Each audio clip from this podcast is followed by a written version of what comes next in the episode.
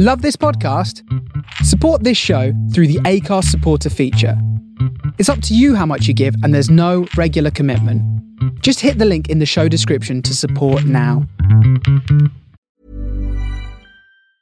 Hiring for your small business? If you're not looking for professionals on LinkedIn, you're looking in the wrong place. That's like looking for your car keys in a fish tank. LinkedIn helps you hire professionals you can't find anywhere else, even those who aren't actively searching for a new job but might be open to the perfect role. In a given month, over 70% of LinkedIn users don't even visit other leading job sites. So start looking in the right place. With LinkedIn, you can hire professionals like a professional. Post your free job on linkedin.com slash people today. Burrow is a furniture company known for timeless design and thoughtful construction and free shipping. And that extends to their outdoor collection. Their outdoor furniture is built to withstand the elements, featuring rust-proof stainless steel hardware, weather-ready teak, and quick-dry foam cushions. For Memorial Day, get 15% off your Burrow purchase at burrow.com slash ACAST and up to 25% off outdoor. That's up to 25% off outdoor furniture at burrow.com slash ACAST. Previously, on a new winter, I brought the phone down from my ear and I could hear it coming from the church. I looked down at my phone and saw it was still calling Jackie, and then I realised what the sound was. It was a phone ringing from somewhere. It was Jackie's ringtone. It was Jackie's phone. This is episode 6 of A New Winter.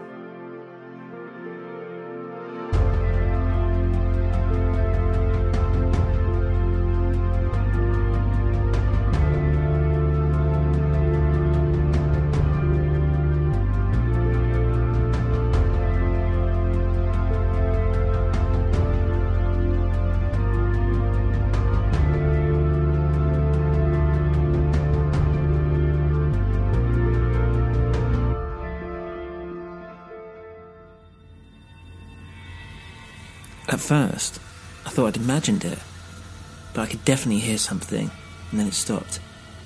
I called the phone back, and then it went straight to voicemail, no ringing. That was very strange in itself. I looked around. I was definitely alone. I looked back at the thin man's house, but it was completely quiet too. No movement. I had to get into that church. I went to the main doors, but they were shut fast. No way in. I walked around the perimeter until I came across a small wooden door towards the back of the church on the opposite side. It was actually near the garden of the thin man's house. And if I were to be two feet higher, I could probably have peered over and had a look in his garden. I pushed against the side door to the church and I heard a click. I realised that I had, in fact, closed it. It had been left slightly open. I went to open it back up and pulled it towards me.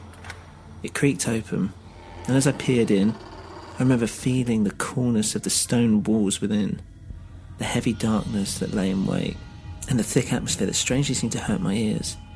I'm not a believer in God, neither do I pretend to be, but churches to me are very strange places, very intimidating, and I've never felt that more so than I'd felt at that moment.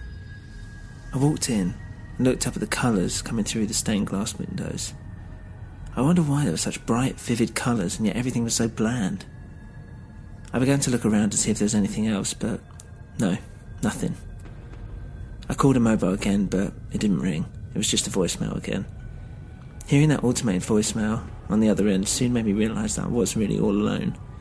I dared not breathe nor speak. Just then I heard a noise, a very small, slight thud, like something falling off a shelf nearby. Hmm. It echoed across the church, and I quickly leapt across the room to see where it come from. It was definitely the front of the church, the altar, or whatever it was called. I approached it very, very slowly, taking my time, and half expecting to see Henry suddenly leap out at me. I was ready, if he did. I was poised, like a snake, but I looked down and saw just a rug. But then, something under the rug moved. Again and again. I stepped back. It was like something was trying to get out. I quickly whipped off the rug and saw a trapdoor, locked from the outside. It suddenly started up again, and I was scared. Just then, another bang went off, but this came from somewhere else. I turned to see the side door had come through, slammed shut. It could have been the wind, but suddenly the turn of a key in the lock made me realise I'd been locked in. And that's when I noticed something else. There was smoke. I did not know what to do. Was there someone in there? I mean, there must have been. I quickly looked for the smoke. I couldn't see where it was coming from, and then I turned around to see a huge long tapestry of some sort burst into flame. A Jesus, crying with a crown of thorns, stared at the heavens as he went up in flames. And then I realised it was starting to spread, and quickly. The trapdoor was still going, but I needed a way out first. The smoke was getting thicker now. It was coming from somewhere else, somewhere within the church, somewhere hidden. I'd been trapped here on purpose to die. I was sure of it. I tried the side door just in case, because it was nearest, but no luck. It didn't open. The main doors were still shut. Suddenly I looked around and saw the whole side of the church ablaze. I had to get out of there. I picked up a long candle holder and smashed one of the stained windows, releasing the smoke into the air outside. I pushed one of the cabinets that were lying around underneath the window, and from there, coughing heavily, I managed to get on top of it to crawl out. I fell to the ground, coughing my lungs out, and from a distance I could hear the sirens coming. But as I looked up, I don't know what disturbed me more. It was either the look on Ian's face as he stared down at me from the front of his house, or the fact that the banging on the trapdoor had completely stopped. If you enjoy the show, please leave a review on your podcast platform of choice. For more info, including how you can support the show, please visit anewwinter.com. Music today was by Kevin MacLeod, Purple Planet Music, and We Talk of Dreams. Thank you for listening to A New Winter.